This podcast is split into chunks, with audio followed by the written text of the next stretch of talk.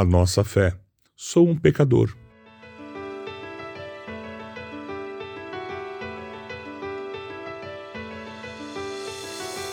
Ontem, vimos que o ponto de partida para a fé dos primeiros cristãos era acreditar que Jesus tinha ressuscitado dentre os mortos.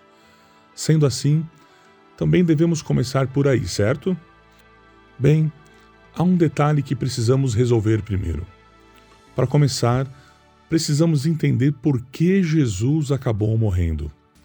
Acredite ou não, a razão tem algo a ver com você, especificamente algo que você prefere não reconhecer sobre si mesmo, algo que prefere não admitir.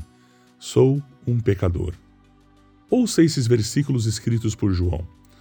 Se afirmarmos que não temos pecados, enganamos a nós mesmos e não vivemos na verdade.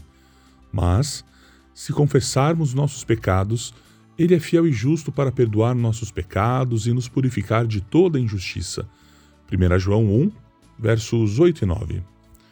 O pecado é uma palavra desagradável. É tão desagradável que nós praticamente a abandonamos.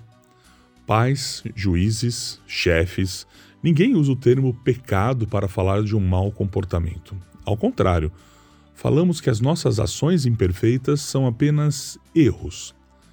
E é por isso que era importante para Jesus que homens e mulheres encarassem e aceitassem sua condição de pecadores.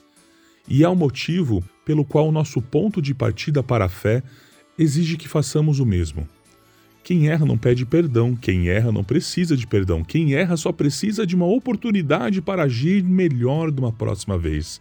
Não, os pecadores precisam de perdão, pois todos pecaram e não alcançam o padrão da glória de Deus.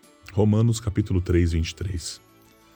Jesus ensinou que o pecado nos separa de Deus mas que a disposição de Deus para perdoar nos reconecta.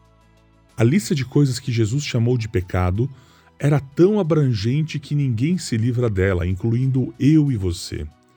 Mas depois, ele afirmou e insistiu que Deus estava em uma busca sem fim para restaurar o seu relacionamento com os pecadores. Essa aparente contradição resume a mensagem e o ministério de Jesus. Ele não tolerava o pecado mas ele ama os pecadores.